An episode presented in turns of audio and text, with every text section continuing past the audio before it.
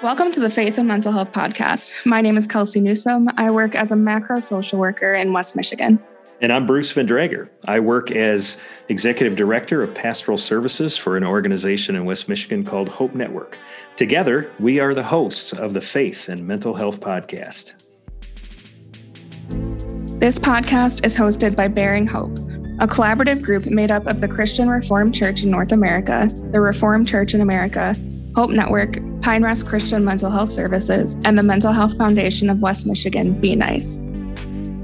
We believe, particularly now, it is vital to begin conversations about mental health and faith.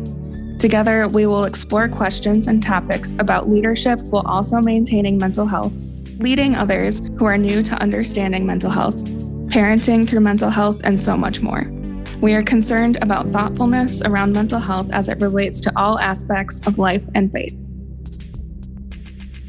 Welcome to the Faith and Mental Health Podcast. Welcome. We're glad to have you here with us today. Um, Shanna, would you be willing to introduce yourself first?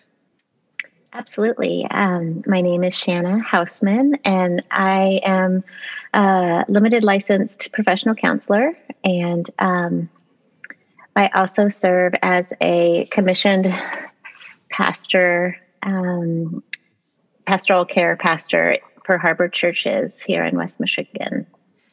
I'm Jermaine Alberty, the Executive Director of Pathways to Promise, and um, glad to be here with you. In this episode, we really want to focus in on caring for the congregation. So um, we're using the term congregation, but really uh, we're speaking to faith leaders of any form, whether they're employed um, formally or not. So you know that pouring out so caring for others. Um, would you be able to give us kind of a big picture overview of what that looks like for you in your context? What, how do you care for others and their mental health? I think that um, one of the one of the really important things that harbor churches has done harbor churches um, represents five campuses.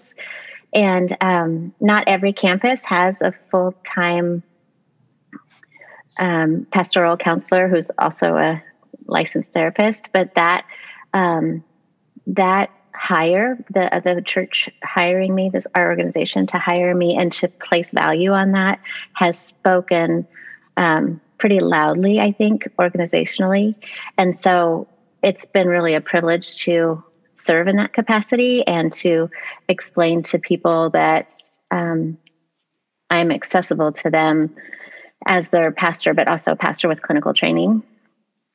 And um, it has made it counseling accessible to people who are more reluctant to to pursue counseling or scared or um, uninformed about how to go about it.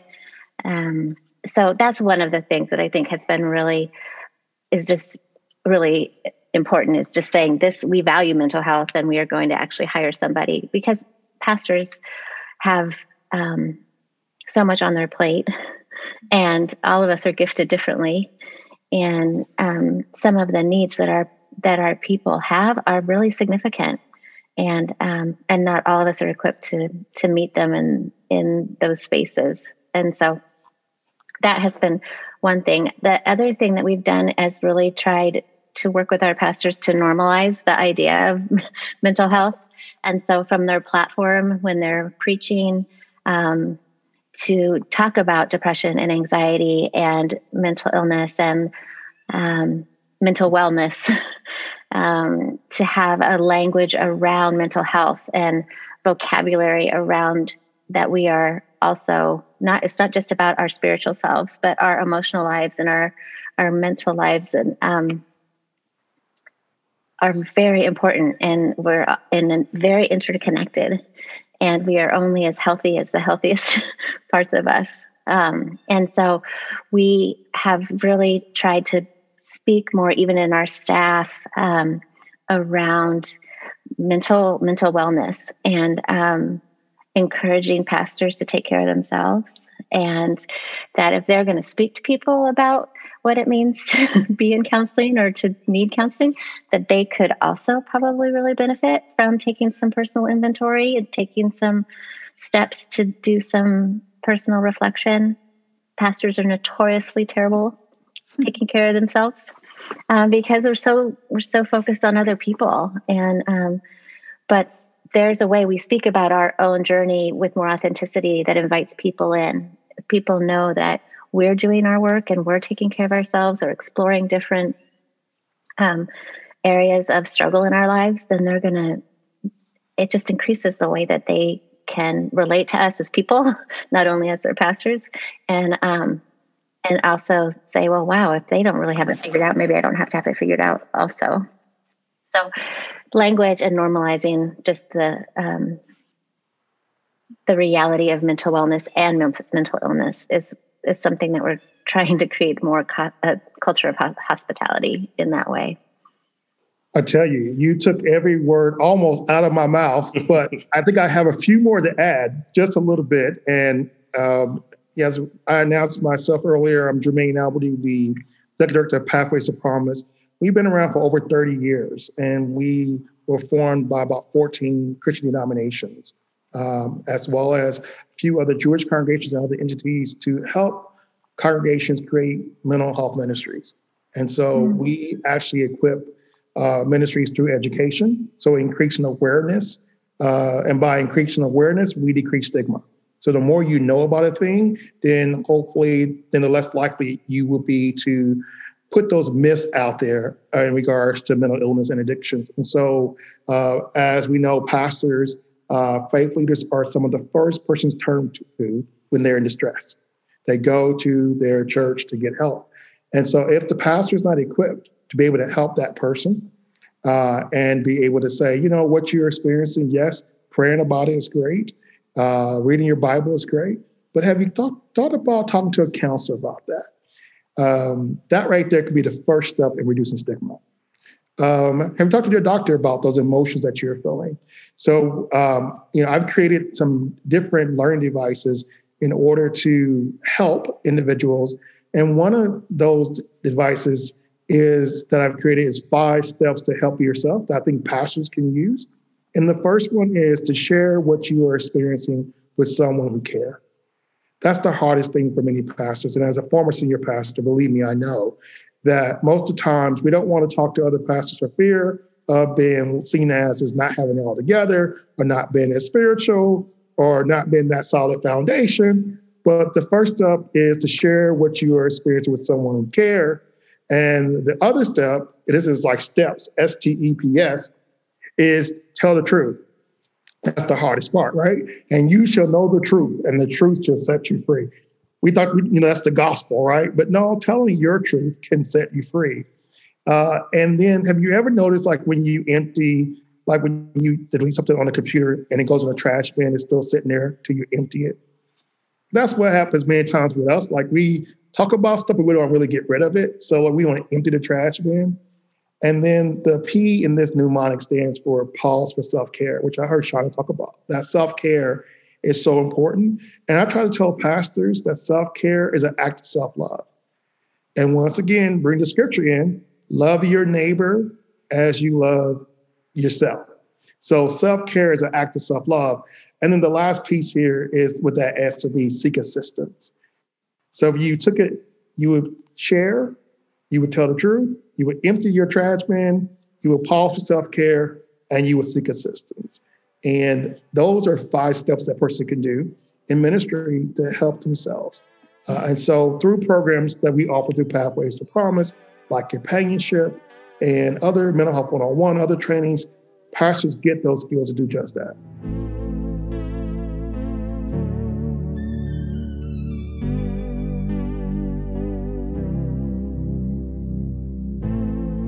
Can you give us kind of the, the quick synopsis of the companionship program and what that is?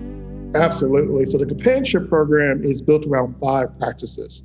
Um, and those five practices are hospitality, so creating that safe space for persons. We talk about the ideal of the importance of neighboring.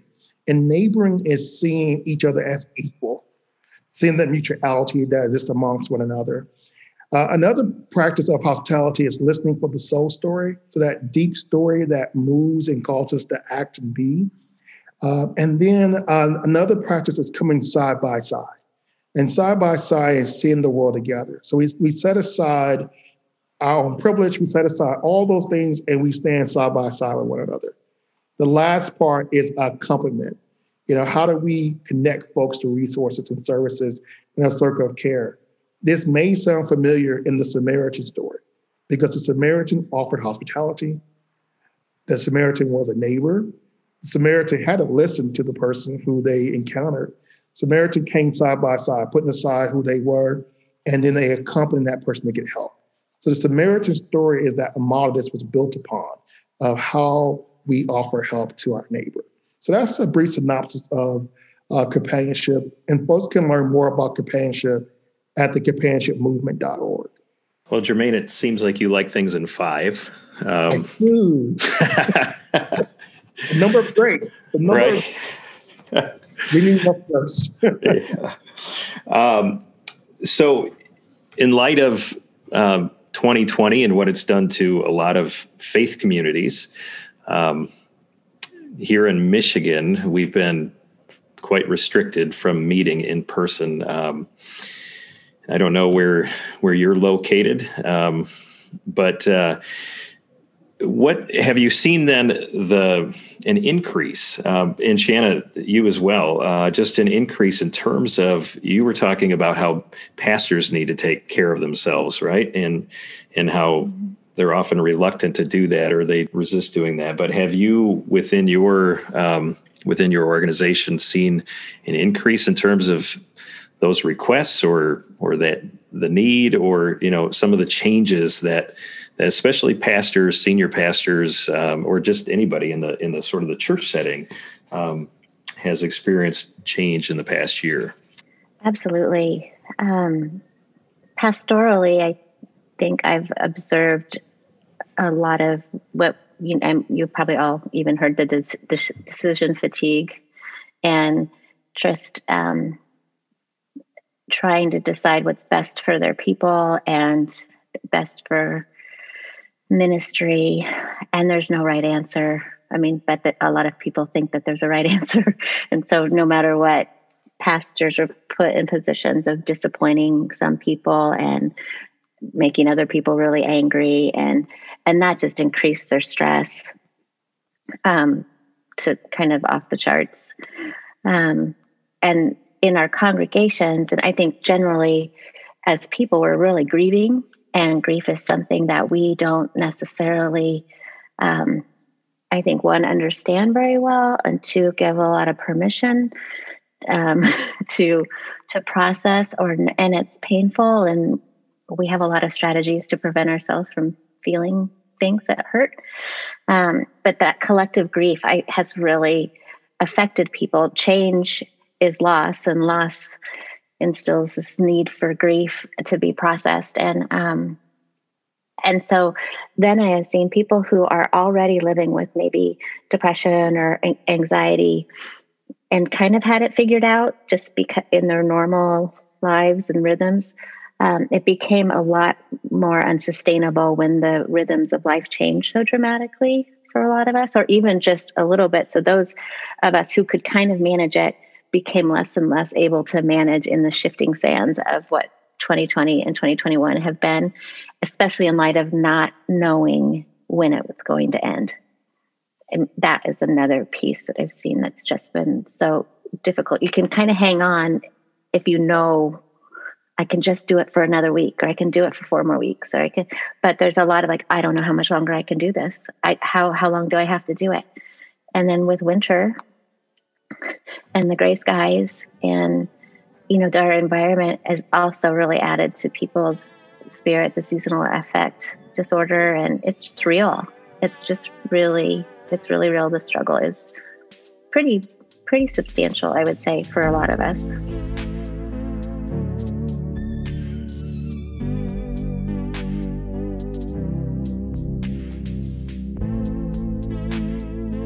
Yeah, one of the things that was startling to me was a study that said that loneliness was more dangerous than obesity and was as dangerous uh, or damaging to one's health as smoking 15 cigarettes a day. Mm. and so loneliness as an epidemic uh, was something, and it's not only loneliness, but social isolation. And so we've been asked to do just that, to isolate ourselves. Yeah. And when you think about what that isolation uh, can cause to seniors, to not only seniors, but then families and children and so forth, um, it's difficult from that pastoral view to kind of have that personal touch that we are often known for the laying of hands, the prayer, those kind of things that show connection and community.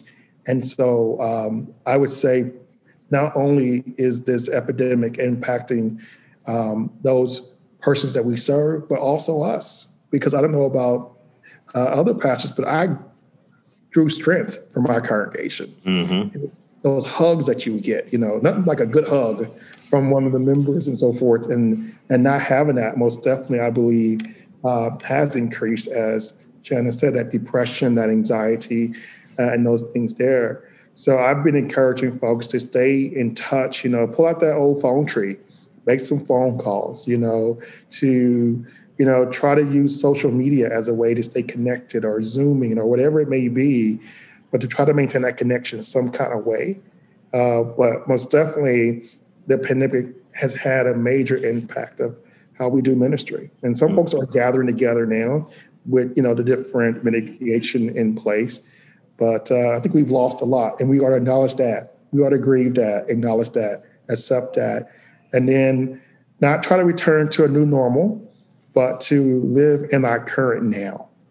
Yeah, I, I've spoken to to my pastor a few times, and I know that you know we can fill our heads with lots of worries and um, anxieties too. And I I think I remember months ago him saying to me that um, the flip side of it was that his concern was that people are getting so used to not going to church on Sunday that when we do reopen, he's he's not so sure that they're going to come back. They're like, oh, you know what? This has gotten really convenient and easy for us to just, uh, you know, stay in our sweats and watch TV or watch uh, the service on the couch. Yeah, I, I think that um, it's a real concern.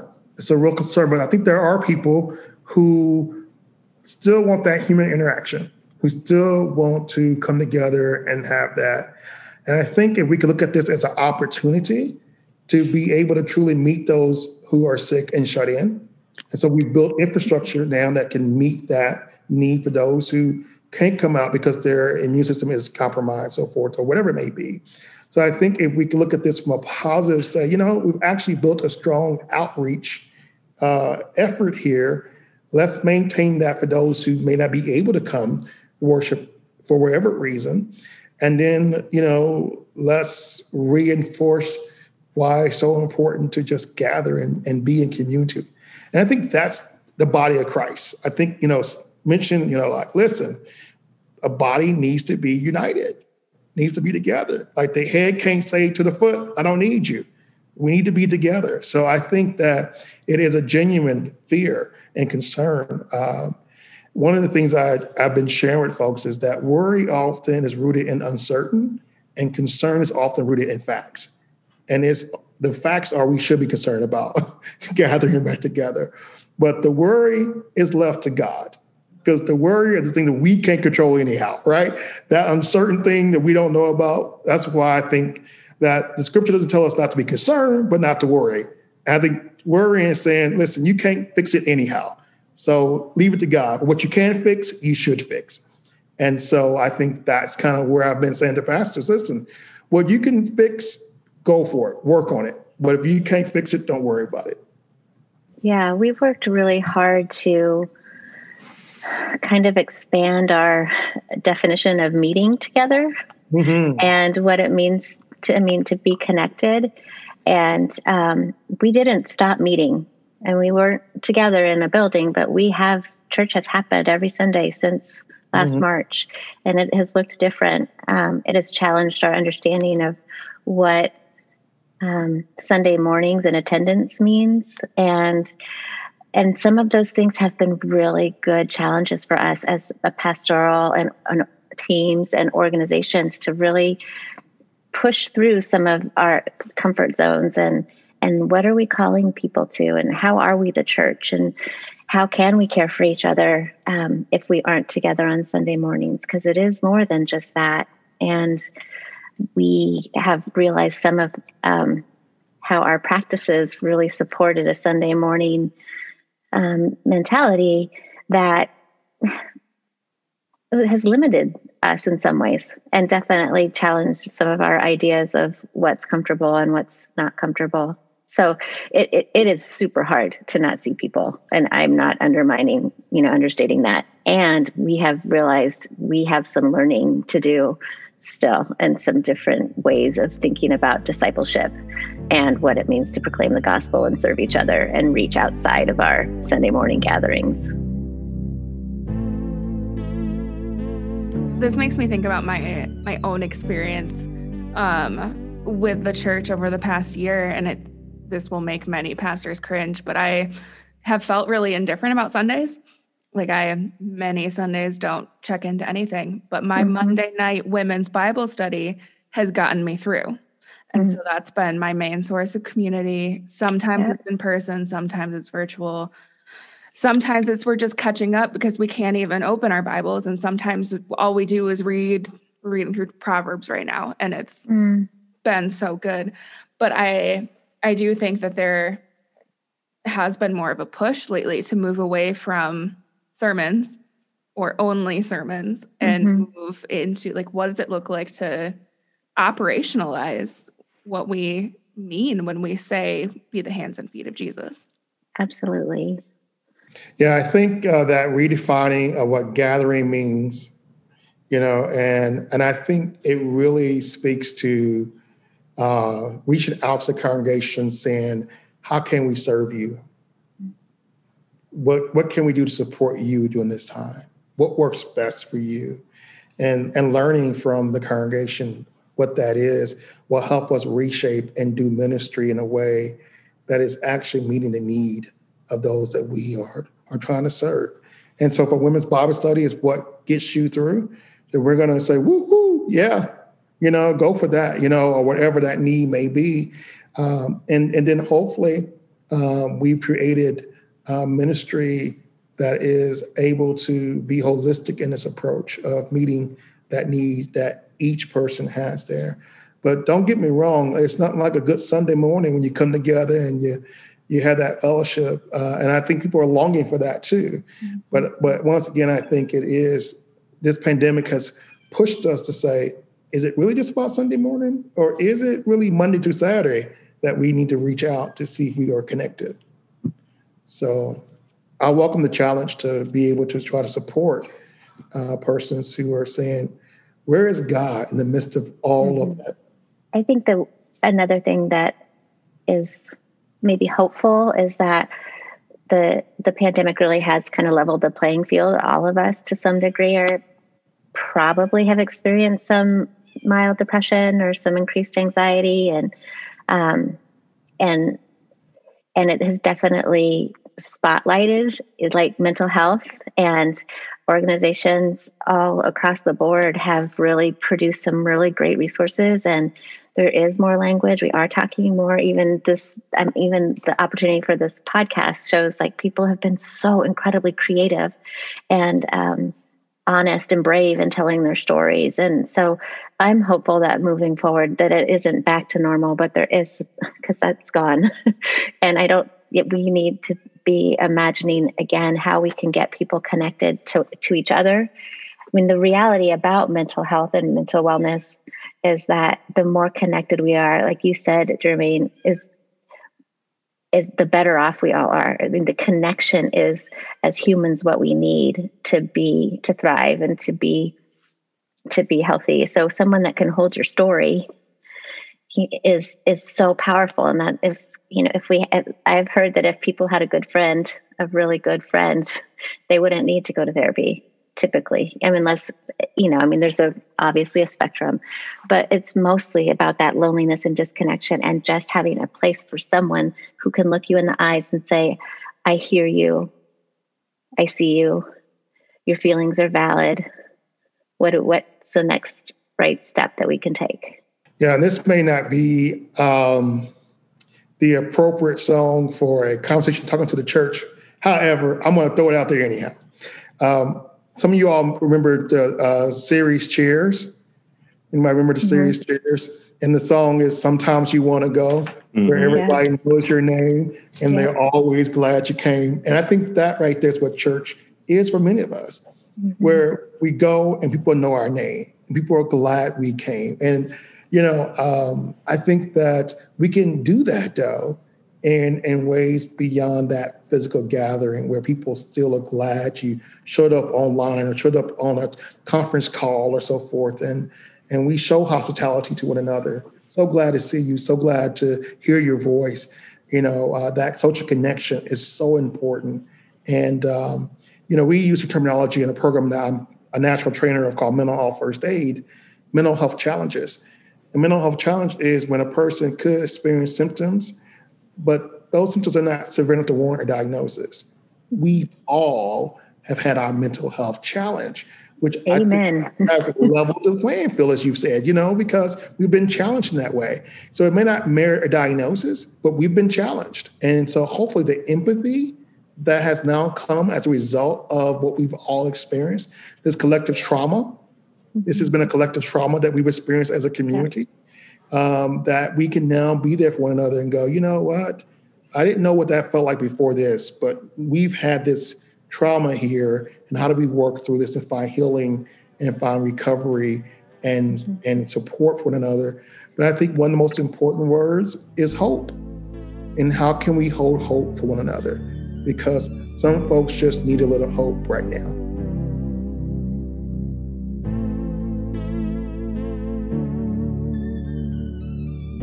i think many times this conversation feels big and daunting and like we don't really know where to start or where to go next with it. I'm wondering if either of you have any quick success stories you could share with us about like a person or an event or a, something that happened that you've seen faith and mental health interact together in a really positive way.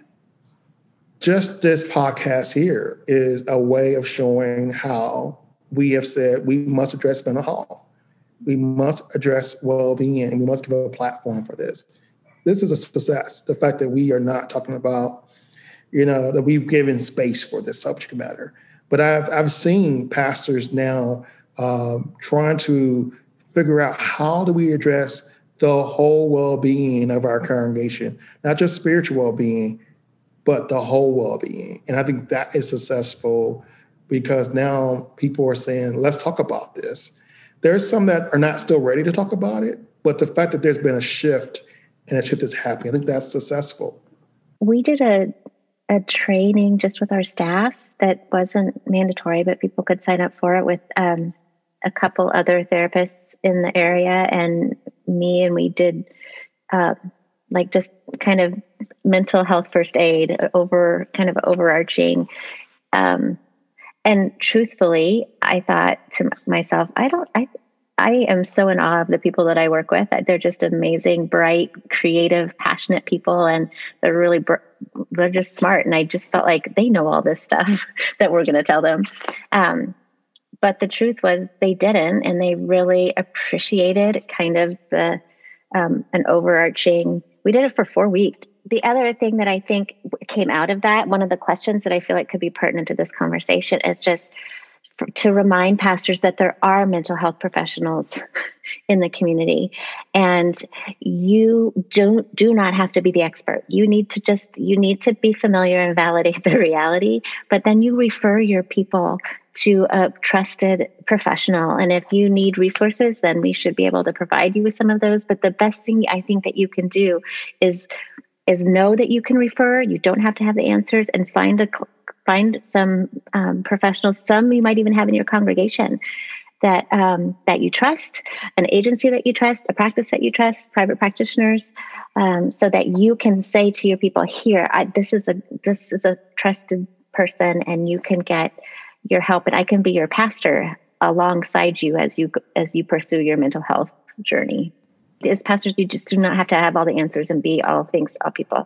There are professionals who can do it, and you can walk alongside your people while they get the help that they need. Yeah, I think real quickly, you know, if your car breaks down on the road because you're running out of gas, people who respond often bring you a gallon of gas to get you to the station. They don't fill the whole tank up. They just give you a gallon to get to the station. That's a great metaphor. and I just think as pastors, let's just give a gallon of hope, you know, a gallon of, you know, just give a gallon of hope so they can get to the help they need to then get filled. And I think that, you know, we, we do want to offer those referrals to those people who can provide the help they need to find that recovery and that wholeness, so forth. So yeah, just just a gallon. If you, if you don't have a gallon, a pint, a quart, something, you know, some folks just need you to hold a little hope for them and, and pour a little bit in their tank. Because I don't know about you, but I experience compassion fatigue, also known as burnout. And sometimes I'm just like, I don't have another ounce of compassion to give. And then I talk to an, another person in the ministry and they fill me up. And I'm like, thank you, I needed that. So just really filling up each other to help each other. Because uh, some days you may have a full tank, I may have a empty tank. So. Well, Jermaine, I thought maybe with your affinity for fives, you would offer five gallons of gas, but uh, that's that is a great metaphor.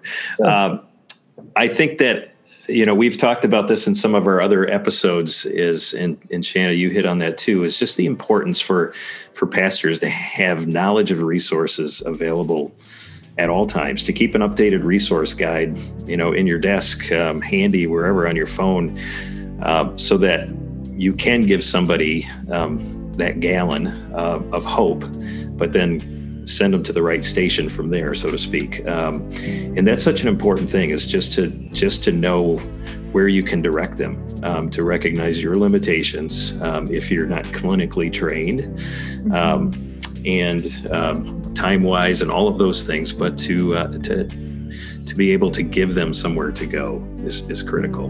Well, we thank you, both of you, for being our guests. Thank Take you guys. Care. Thank you so much. Bye bye.